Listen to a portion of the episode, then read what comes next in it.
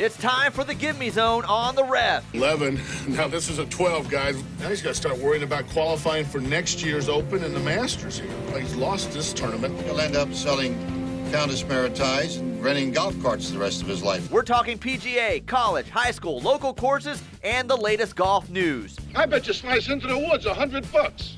Gambling is illegal at Bushwood, sir, and I never slice.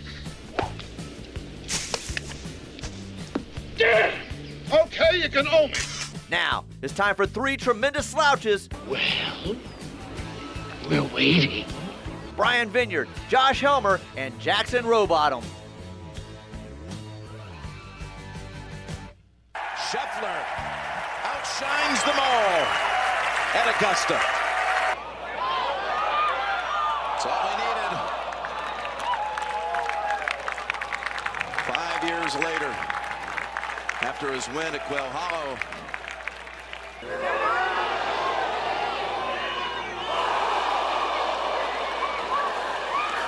and Matthew Fitzpatrick is a champion again at the Country Club in Brookline.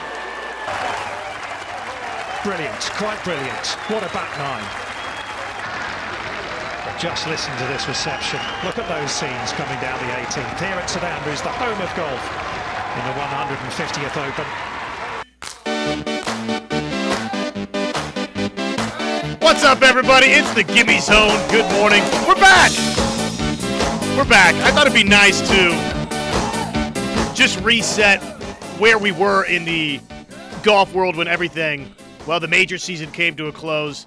Uh, not too many awfully months ago, but what, uh, six months so ago? So the, the major champions that were from 2022. Good morning, everyone, by the way. Josh Elmer alongside Brian Vineyard. We've got a new slouch in the, the booth with us. Jackson Rowbottom is here as well. And uh, Jackson Jackson hung out for one show last year, but uh, he'll be heavily, heavily involved this spring through the summer.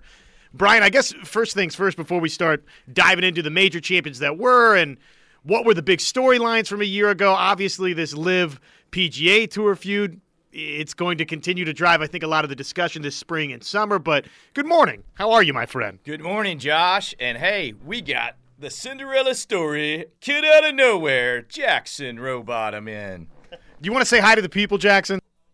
Yeah, hi everybody. I'm new around here, so I'm glad that they felt the need to bring me on, and hopefully I don't embarrass myself too much during this show. So we're gonna be, uh, it's gonna be a learning curve. I'm excited. Yeah, I think I think it's going to be just fine. So the major champions that were Scotty Scheffler was awesome at Augusta National, in, in, case you forgot.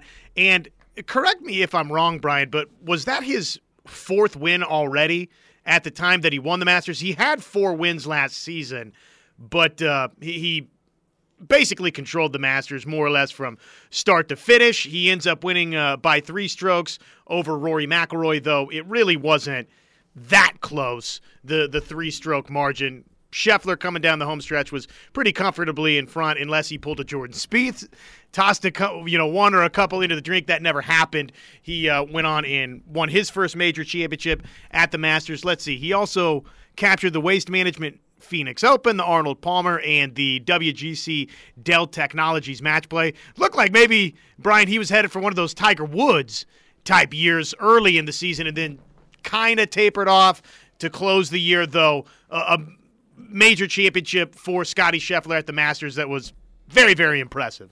Josh, you're right. That was win four. That earlier in the year, we did think, at least I did, that Tiger Woods type season was uh, underway.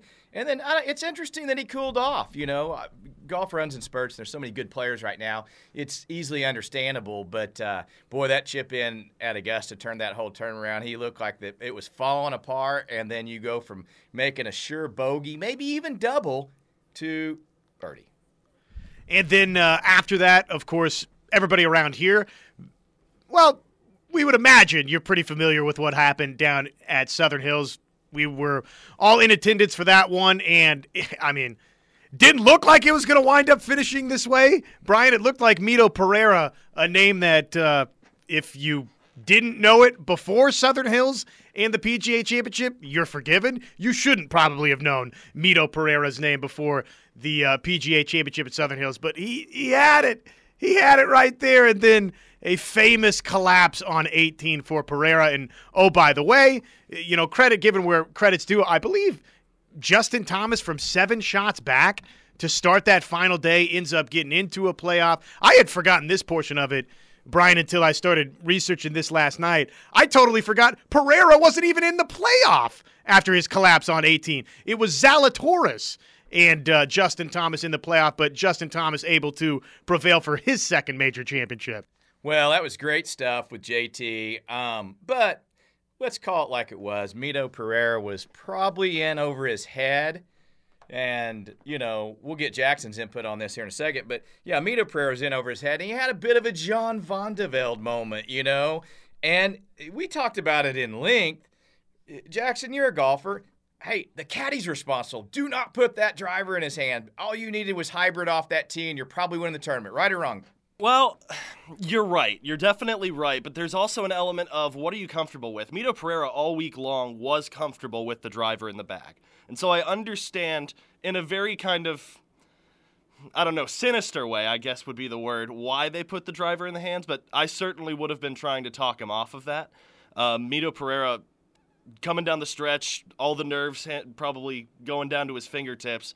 Who knows where your wrists are going to go in the middle of your golf swing for that? And so when when you're coming down the stretch, going down 18, you're right. Driver's really not the play. I don't well, think. Well, having played guys, having played that that course many times in that hole, and and granted, I'm a 54 year old slouch. Those guys are so much longer than me. Driver is not even the right play on a normal day, let alone with a major championship on the line, in my opinion, because it those guys hit it so far. You get down there in that little neck that brings all that trouble into play. And boy, it I promise you, uh, I see, I hear what you're saying, Jackson. I don't disagree with it totally. You go with what you're feeling good with that day. But man, I bet you if we had him in here and had a couple of beers in him, he'd tell us, oh, "Sure wish I'd hit that two iron no or doubt. hybrid." no doubt. And we'll see. We'll see. This is part of why I wanted to do this exercise right off the top because – look, for me, it's like I said, I had totally forgotten that Pereira wasn't even in that playoff after said collapse on 18.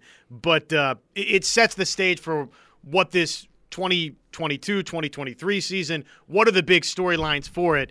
These are the big storylines that were a year ago. So that's half of the major championship rewind. The rest of it, it looked like this. We found uh, another, well, actually, a couple more first time major champion winners. Matthew Fitzpatrick, he won the U.S. Open and Cam Smith. I mean, my goodness, the putter display that he put on at St. Andrews was just otherworldly, Brian. No, it was. And you think about it, when you look at the whole year, we have to think about Rory because with all this feud going on between PGA Tour, LIV, Rory right in the middle of it. Rory kind of had a Greg Norman type year, really, really good year, really close on a bunch of them, but just didn't get over the finish line on many of them that he really could have and maybe should have won. Jackson, thoughts? Rory is so close. he was he was there last win I believe he had was in 14 at Liverpool was the Open Championship, and he's he's so close. And I I was doing a I was doing another show while I was still in college. Uh, well, and I I predicted this year Rory was going to break through. And I, I don't know if that's going to come to pass. I still feel good about it, especially after his win uh, on the DP World Tour not too long ago. He came down the wire. He was under the pressure against Patrick Reed. It was very much an LIV Tour versus PGA Tour sort of matchup. And I think that was good pressure for him. And he overcame it, shot four under in the final round. He was doing so good coming down the stretch. And I think we're going to see him in a much better place coming down the stretch for majors. But it's, it's, it's going to be tough coming down for him because, like you said, he's getting a little older. We don't know if he's in the peak of his game right now or if his or if his peak years are behind him. And if you ask him, he'd probably say that he's playing his best golf now, though. So I would be, I would still be looking for Rory coming down the stretch in major championships. Hey, Josh, that was a shot right there by Jackson at you and I. He, he, getting older, indeed, says the young twenty-something buck versus the uh, uh, 54 year old and Josh Heading toward his mid 30s. heading heading towards. I mean, sadly, you guys together might be the same age as me. Oh man, and that's what's going to make this a beautiful spring and summer. Think about the banter between us. I'm gonna bring a cane next time and just kind of limp my way in here. But hey, you made a great point, Jackson. I do think Rory, um, he seems to have fixed his putting, which is always the thing that held him back. Fantastic driver of the golf ball, great wedge player, but it just seems like his putter would let him down at the oddest moments. But this year it seems to be better. Time will tell, though, Josh, because, you know, how much does this LIV PGA Tour tussle, as we want to call it, get into his head and make him feel pressure to win just to Yeah. prove a point? Well, and you know, he was open about that this past week after he won the Hero Dubai Classic. So we we've got that post round audio. uh, I mean, immediately with uh, I think it's Sky TV who was interviewing him afterwards for the uh, the DP World Tour event there. Let, let's play some of that next, and I want to have an extended Rory McIlroy discussion. I, I went and did some deep diving and digging last night, and even though technically this Joe Posnanski information is from 2014, it was good from 2014. I know that's a little bit, speaking of getting older, that's a little bit dated information that, that I went and, and dug up last night, but some of the numbers I think, though, they, they don't totally apply because guess what? That's nine years ago. It gives us it gives us some some bumper rails, if you will, to discuss Rory McIlroy and where is he at in his career, and is this, as Jackson said, is he still in that peak, or has he just turned the corner on the peak? I think that's an interesting discussion because look, when you were as good as Rory McIlroy was in the majors a season ago, but you didn't win one, Brian. We have to have that discussion. I think that's one of the the big major storylines to start this year. The uh, again, the the final two champions, Fitzpatrick. Uh, we, we didn't really talk about that up at at Brookline. What stood out from Fitzpatrick's victory? Well, it wasn't surprising because he'd won at that course before as an amateur. I think he's the type of golfer that a certain type of course will fit his game. He's got a good game, but I don't, Jackson, you tell me, I don't look at him as elite. I look at him as really, really good. But when you say give me the, the 10 most elite players, and I don't care about the world golf rankings because that's a whole sidebar that all that we can discuss at a later date. How those are calculated now and not calculated by not giving weight to certain events and but I I don't view him as elite. Do you? Well, he's playing in the PGA Tour, and that speaks for something. He he got to be some kind of elite to be able to play there, and it's tough because he's a very technical golfer. He's not what you might call feel. You know, he's not very feel oriented. He's got a very methodical routine. But the thing about it is, when you get so technical, you can get in your head, and that's kind of plagued Matthew Fitzpatrick throughout his career, PGA Tour, European Tour. He's a fantastic golfer. He's got a very good short game, and he's very accurate. But under the gun, sometimes his technique will fail him. And that's a lot of what we've seen. He did it at the the Masters a few years ago, I believe, when uh, when Jordan Spieth won it in 2015. He was coming down the stretch. He was playing really good through two days, and his technique just failed him. Now he's learned a lot since 2015. Obviously, that was eight years ago, but it's it's tough to say that he won't be at that level, especially now he's got the major championship. This year is going to be very telling for Matthew Fitzpatrick because now that he's got his major championship, he's got a little bit he's got a little bit more momentum coming into the season. US Open is no slouch victory regardless of where it is, even if it was at a course he'd won before for his amateur. But it's going to be very interesting and this is going to be very telling to see just how good Matthew Fitzpatrick is. I agree I agree with you in large part, I don't think he's he's there yet. He's still a young man. I think he's in his late twenties. But it's going to be very interesting. I might watch Matthew Fitzpatrick this year, see how he does in the regular season as well, and see if he's building towards something for major championships. So keep an eye out for Matt. Well, you know, it's interesting. By elite, I mean obviously everybody in the PGA Tour is elite. I meant elite of the elite. I agree. The Dustin Johnsons, which some people would have that argument, by the way, with him, Brian. you know, I mean, e- elite, all this talent, but he's only won how many majors, right? So the it, that next stratosphere of not two-time major champion, not you know one or two or three-time major champion, but can this guy go track down seven, eight, nine? Yeah, you know the guy that when when you're take looking at the odds to start the tournament, you're like, I gotta I gotta factor him in my thought process. You know, you know what he reminds me of though, guys. I I just look at him and I I see Justin Leonard. I mean, is that a fair assessment? You guys agree, disagree? Yeah, maybe a Steve Stricker kind of guy as well, honestly, just the way he plays the game. But yeah, I mean, Justin Leonard, he's he's there, but it's tough for him to just make moves coming down the stretch. It, I, I know exactly what you're saying right there. Hey, not as cool as Steve Stricker though, because Steve Steve plays with Bob in the uh, Pebble Beach in the day.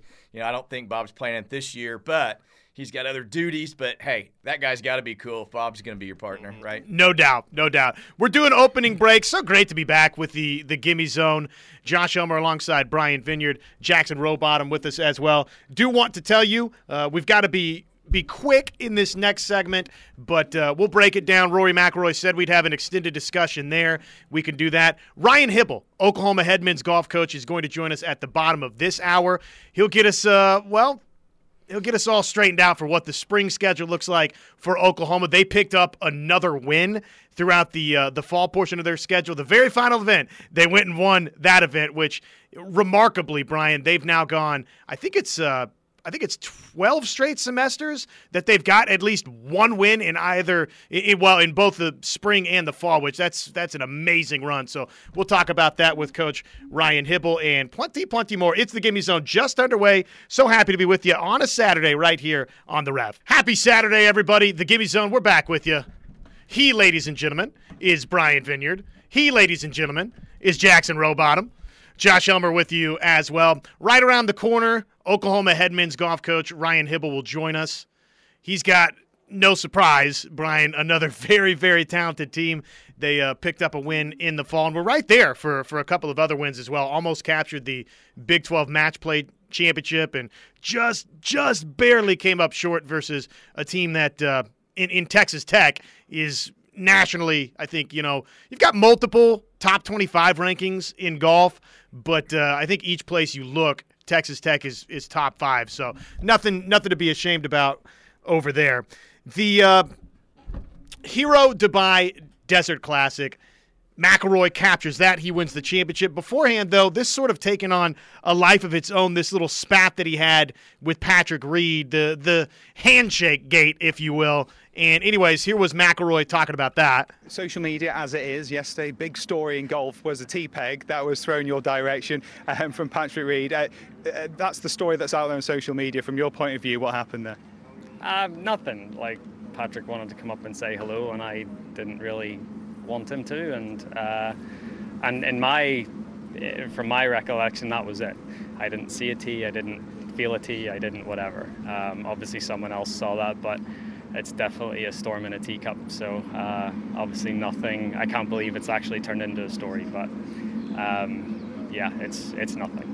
Is there also an element of naivety for, for someone to think who's doing what he is in the world at the moment in terms of subpoenas being thrown out there that everyone should be able to just come up and say hello and get on like nothing's happened? Yeah, I mean, I was subpoenaed by his lawyer on Christmas Eve, so I mean, of course, like I'm just trying to have a nice time with my family, and and you know, someone shows up on your doorstep and delivers that, you know, you're not like you're not going to take that well. So, um, you know, again, I said in there, I'm I'm living in reality. I don't know where he's living, but you know, I, I don't. I, if I were in his shoes, I wouldn't expect a hello or a handshake either. Okay, so suffice it to say, with the the LIV tour versus the PGA, and all of a sudden there's lawsuits from Patrick Reed's representation involved, directed at McIlroy and others. Th- There's some bad blood, right? So that's the backdrop between those two at the Hero Dubai. Well, guess what? Lo and behold, who could have scripted it better than, you know, the, the Disney Channel or Hollywood writers? Sure enough, it's those two coming down the home stretch. And McIlroy does win it. The finish sounds like this. He's done it. Wonderful stuff from McIlroy. What a start to the year, a winning start with a birdie birdie finish. And he has captured the Hero Dubai Desert Classic for the third time. So, uh, no idea why the DP World Tour can't turn out audio that sounds any better than that, but that's neither here nor there. So, McIlroy wins the Hero Dubai Desert Classic, and then one final time, Brian, afterwards, he, he's asked about this situation with Patrick Reed, and he doesn't shy away from it. It's no secret that there's been a lot of noise surrounding this week. Uh, given, I guess, who was in the chasing pack, did that spur you on? You know, I, I think mentally today was probably one of the toughest rounds I've ever had to play because it would be really easy to let your emotions get in the way. Um, and I, I, just had to really concentrate on focusing on myself, uh, forget who was up there on the leaderboard.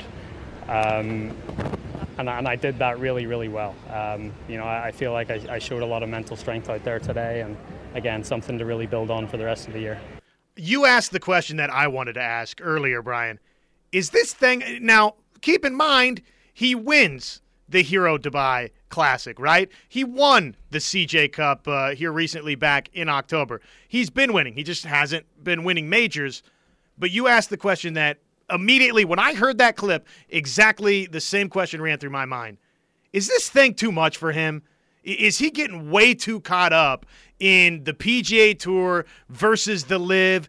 And now he he emotionally seemingly channeled this thing the right way and went and won this event. But he right there is telling us, Brian, oh man, this was so emotional. Uh, you know, I, I, had to really keep all that in check because of all this extra. It was a little bit sweeter to go win this thing.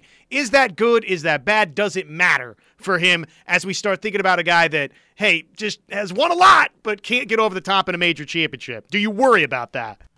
Josh, to steal a line from Christmas Vacation, it's the gift that keeps on giving, Clark. So, honestly, let's just call it what it is. If he's that worried about Patrick Reed, he's not who we think he is, right? And secondly, he wasn't even paired with Patrick Reed. I want to see what he would do under the gun. What if Patrick Reed had been in his group and put one up there 10 feet for birdie coming in tied? Have done? It, what kind of shot would he have been able to hit? That's what I asked myself, Jackson. Well, it's tough because he's looking at the leaderboard all day long. He sees Patrick Reed sneaking up. Patrick Reed actually had the better round that day as well. Yes. And so he was coming from further behind. Patrick Reed had a fantastic round of golf. And so when you see Patrick Reed creeping up the leaderboard, knowing what Rory's emotions were the entire day and the entire week really about Patrick Reed – it's tough to say whether it would have been better or it would have been worse because we didn't have that situation where they were together the entire time. You know, we didn't we didn't have it mic'd up. We didn't know what was going through his mind about it, but we do know he saw Patrick Reed coming. He still had to perform. He still had to go out there and play. And he shot 4 under. It's a very respectable round around a very tough track. So it I think it was a good showing. I think it was promising. I think that Rory is one of those guys who is very passionate about his golf and passionate about what he goes out there and does. And he channeled passion. I mean, that is exactly what it was. And he finally did it in such a way, it delivered him a victory. And so, from what I'm, from my perspective anyway, it looks like Rory is on a good path. I think this could be a really good year for him because he was able to hold off what was really a demon for him the entire week but he came out there and he still got it done. So maybe I'm just reading it a little differently than a lot of people are, but that's kind of the perspective I took. That's kind of what I'm going with as far as what I'm seeing out of Rory coming down the stretch. Jo- Josh, pose you a question. Okay. What part of the world's Dubai uh, Open played in? well, that's how ironic, right? Yes. How ironic. You know, he's against the people behind the LIV, but he just played in a tournament right there that part of the world, right? Indeed, and a lot of people have pointed out that hypocrisy. Yeah. Okay, now let's go one step further. And I think Jackson, as we are starting to find out, is a little bit of a Rory fan, and that's okay. And with all due respect, Josh, Patrick Reed's not very likable, right? No, no, absolutely I mean, not. I mean, he's just not. I don't. I haven't heard one golf fan go, "Man, Patrick Reed's my favorite golfer," maybe Right, other yeah. than his parents, right? Uh, well, and maybe not them either. And I haven't even talked to them. But could it go be going through Rory's mind? He's sitting there watching that leaderboard, going, "Oh crap, oh crap! If I lose to Patrick Reed after this, you know, subpoena gate." Is this going to put egg on your face? I don't know. What are, what are your thoughts, Josh? No doubt. And after the start of the week, where they had yeah they, their their little dust up, no question. And Rory has been the mouthpiece for the PGA Tour, which you know that's made him very very popular for a lot of folks. It's maybe turned a couple of people against him, but I think largely probably the majority of the reaction I get to it, I feel from it, Brian, is that people dig that Rory's taken that role for the PGA Tour to be that uh, that mouthpiece and the face of the tour. So he's put himself there. He by his own volition, he's made that choice to be that guy for the PGA Tour. And when you make that choice, yes, there, there would absolutely be egg on its face. There's so much to this that we can continue to discuss. I, I'm fascinated always with the psychology of athletes, not just golfers, Brian. And I'm, I'm thinking about my Kansas City Chiefs, and guess what they just did recently? Oh, they had a big spat with the Cincinnati mayor, right? Which did the did anything the Cincinnati mayor have to say affect anything that happened in Arrowhead Stadium? No. Oh, Right? the officials gave Kansas City that That's game, Josh. Its Come own, on. its own other debate. but I just want to say, go Eagles. one one vote for the Eagles. the only Eagles fan in Oklahoma, I promise you. But to that point, I get in. I get into this. What does all this mean for McIlroy? And is it too much that he's eh, thrown himself into this fire, right, with Reed and the LIV and PGA Tour versus the LIV? Maybe this is what he needs to get over the top in a major championship. Maybe this is that little bit of extra because athletes sometimes find weird motivation in odd places. Okay, we we have more on McIlroy coming your way in just a little bit, but I don't want to keep Coach waiting. Coach Ryan Hybl from the Oklahoma men's golf program, the head coach for OU men's golf, joins us next. It's the Gimme Zone. We've got a fun start to a, a Saturday and a spring right here on the Gimme Zone. It's uh, the Gimme Zone on the ref. Back with you in just a moment. Back with you. It's the Gimme Zone right here. Happy Saturday, everyone, on the ref. Joined by the Oklahoma head men's golf coach, Ryan Hybl, on the phone lines. Coach, obviously, you've had a, a busy fall schedule already, and, you know, incredibly a, another win for your program throughout the fall. But just generally speaking, Coach, wh- what did you like about the fall? How, how did the fall go for your program? Catch us up. How, how was the fall? Yeah, well, first of all, thanks for having me on. It, it was a it was a very good fall. Um, we we have a lot of new players in the game. Uh, you know, we, we lost Chris Gotterup, Logan McAllister from last year's team. A lot of firepower there. That's two first team All Americans. So we, we knew we were going to have some newer faces, and uh, I feel like our fall was very, very well kind of scripted out. Uh, we struggled in one event. Um, and outside of that, we played actually very good. Uh, you know, we almost clipped the Big 12 match play championship down in Houston. Uh, we finished off the fall uh, out in Hawaii with a win, which was really good to just kind of get the juices flowing, knowing that you're, you know, trying to win a golf tournament come down the stretch, and our guys were able to to, to seal the deal out there. And it just uh, it was a nice growth uh, fall for us, uh, seeing some different different players, and uh, really excited about the springtime. Hey, Coach, it's Brian. Uh, congratulations, first of all, on everything you've accomplished. I mean, what you've done with this golf program is unbelievable, and uh, we can't tell you how much credit you deserve for that because you know it's you've taken it to heights that it, that just hasn't seen, and it just feels like what you're doing is building a dynasty here. And it, you know, you when you lose good players and experienced players like you did last year, and then you bring in really great players, what's your key to that? Is the success obviously has a big piece in the recruiting, but what's your what are you selling at OU that makes it different than somebody else? What's your secret sauce? Well, well the secret sauce. Uh, I can tell you this. Um, I, you know, the secret sauce for us is just getting guys that fit our golf program that, that are wanting to come in here and work every single day. Um, you know, I have. We just had a, a, a great former player uh, alumni weekend out in Arizona this past uh, weekend, and and for me, a lot of the secret sauce lies in in in that piece of the puzzle we have so many great former players. You know, when I first took over in 09, you know, our golf team at the time was not very good, but we had a lot of the pieces of the puzzle already in place with great former players, super alumni that, that are, you know, we're ready to see our, our golf program pop. Um, so I was, I was very fortunate to have some of the foundational pieces already here we just had to love on them a little bit and and uh, you know let that mature and let our process kind of work. And um, you know, the recruiting side for us is all about just getting the guys that you know hopefully can fit our golf program. And you know, we don't we don't take a year off from recruiting. You know, there's a lot of programs that will kind of bring in a couple guys every other year. I mean, every year to me is a big recruiting year. So you know, we we always have to be looking for that next best guy that can come in here and and ultimately iron sharpens iron and and uh, you know that's that's our it's not a sell it's just what it is. Uh, the, the the more better players we can get around each other the better they're going to you know continue to, to rise up and and challenge their game. So uh, we compete every day.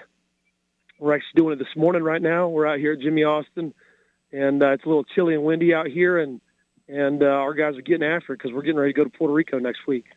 Well, and we want to talk to you about Puerto Rico here in just a moment, Coach. I know look, I get it. Sort of on that same line of thinking with Brian. I get it. You're not going to pat yourself on the back too much because guess what? The Puerto Rico Classic is right here, and there's always one more challenge right around the corner. But I did want to get your thoughts for just a moment, Coach. With the Maui win, this program, your program, it's now won at least at least one team event in 12 straight full semesters. Which, as you know, Coach, in the game of golf consistency not the easiest thing to come by. So that is remarkable consistency that you've been able to do that for for seven years in a row, win at least one team event.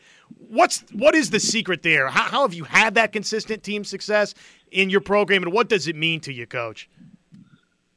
Well, consistency certainly means a lot to me. Um, you know, as as we you know evaluate and look back year in year out I think that's the the one area that that I would say that we have done a, a really great job in over the last 10 to 12 years is is just you know super consistent week in week out. Um, you know when we don't have a good outing, obviously we come back and try and figure out why. I mean we're always looking to grow and improve uh, within our within our guys and, and their own individual games, and then collectively you hope it just really works works into the team side of things. Um, you know. I, when you talk about win- winning is very difficult in golf. Um, you know, when we go to a tournament, it's not like a, a match where you're just playing one person. You know, usually we're playing up against 12 to 15, uh, maybe even 18 teams a, a week. So, you know, when you do, I appreciate you guys saying that because when you do win, uh, I, we, we've won so much here over the last five or six years that people kind of get used to us winning, and it's very, very difficult in our sport to win a golf tournament. So when we do get that opportunity to win, is is for sure special.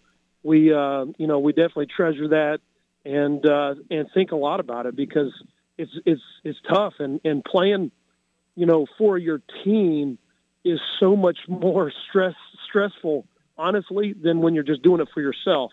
You know when your guys are looking over your shoulder and you know that every single shot coming down the stretch truly matters. It is it is a unique situation. There's a reason why the Ryder Cup the President's Cup. Those guys love it so much.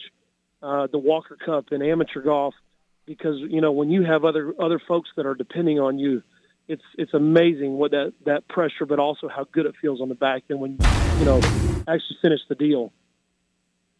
Yeah, coach, I would think that given the level of success every year that you've had for the last seven years, as Josh referenced, by winning a tournament, I would think as you guys come down to the crunch time in that final round, the guys have to go.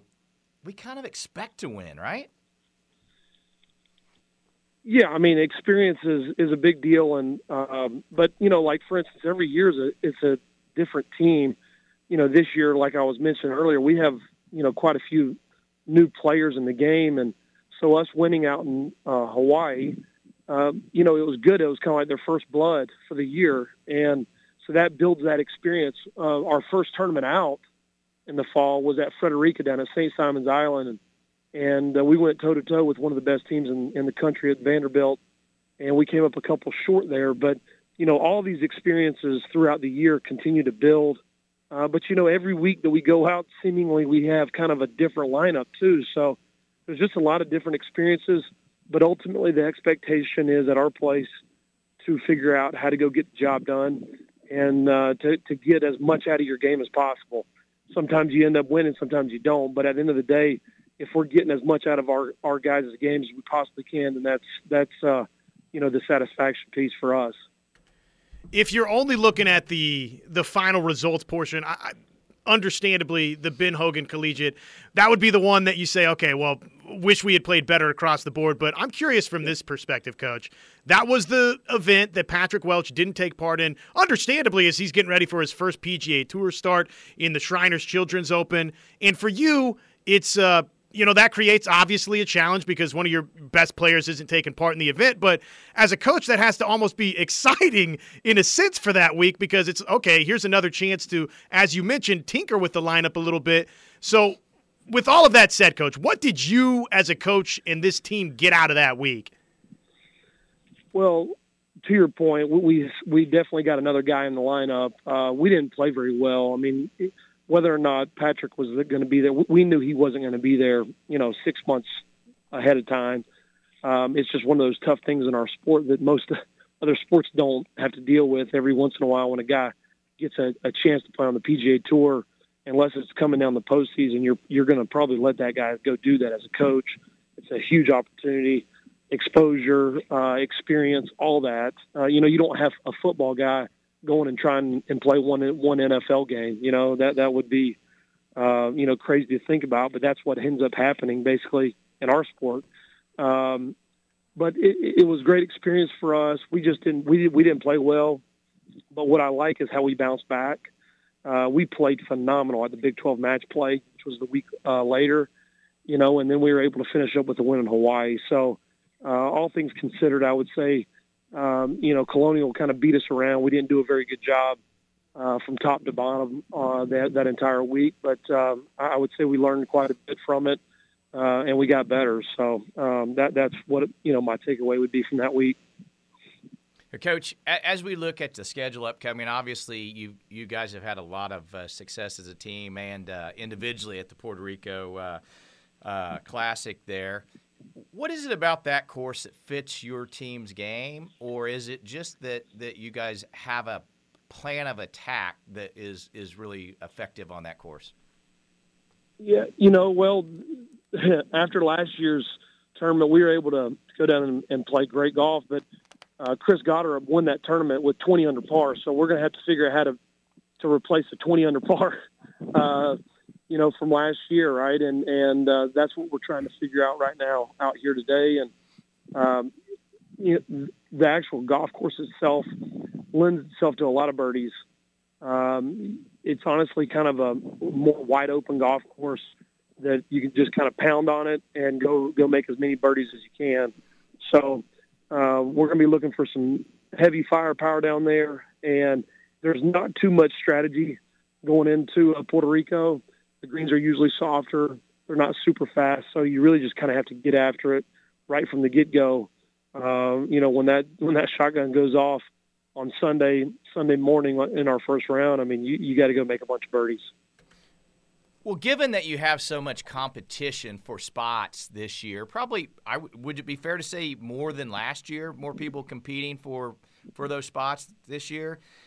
Does the type yeah, of, I, I, Go ahead. Yeah, I agree. I mean, we've actually got as much depth this year as, as we've had maybe maybe ever. Um, our our horsepower at the top, you know, that's what we're trying to you know get better and, and figure out. But there's no doubt that we probably are, are you know going to be lean on eight eight eight to nine guys this year.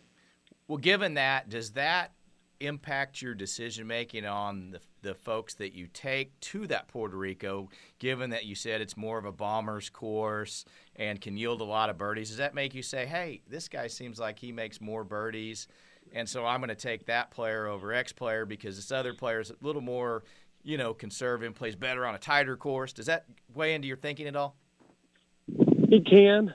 Um, we do so much competition back home, though, that it kind of almost plays itself out.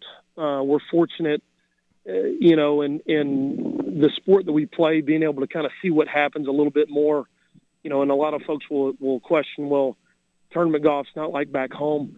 Well, we try to and simulate tournament golf as much as we can back home, and put pretty high stressors on our guys back at the house to where when when we get on the road, we're going to go have some fun. So, um, you know, to to answer your question it, it kind of depends on what's going on back at the house, and then that uh, allows us to make you know some decisions. And certain guys are going to earn their spots based on qualifying.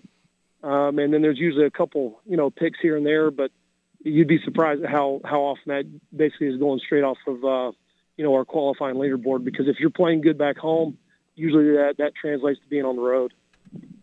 Well, Coach, we appreciate your time as always. Congratulations on another fabulous fall. We can't wait to see what happens in the spring. Good luck in Puerto Rico. And uh, again, we just really appreciate your time, Coach. All right, appreciate it, guys. Thanks for having me on.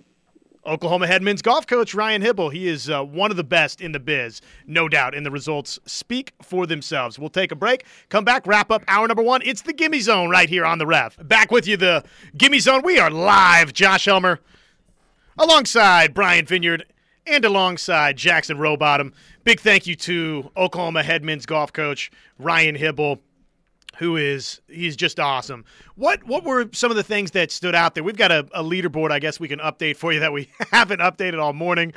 Uh, but uh, well, we haven't gotten to do this in several months, so there's a lot to talk about. But what what sort of grabbed you from what Coach Hybl had to say?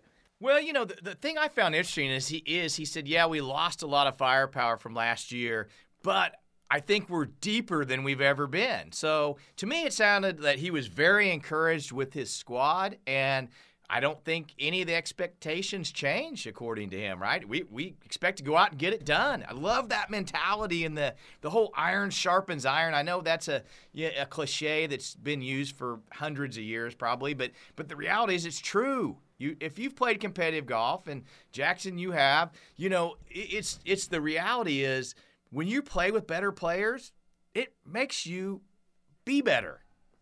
We didn't even get to ask and We ran out of time there about Jase Summy had an awesome fall for them, and that's another freshman that they brought into the program. I know that he, he was top 10 type recruits. So Oklahoma's landing and signing. Credit to Coach Hybl and his staff. They are signing some big time talents. And I know uh, it wasn't uh, too awfully long ago we were talking about Drew Goodman coming into the program and there being a ton of hype there. So they're bringing in some talented, talented youngsters. And oh, by the way, they're getting results from said youngsters. But that's it for hour number one. The LIV golfers are they playing in a major championship are they playing in all the major championships well we got news on that front recently that's coming your way next right here on the gimme zone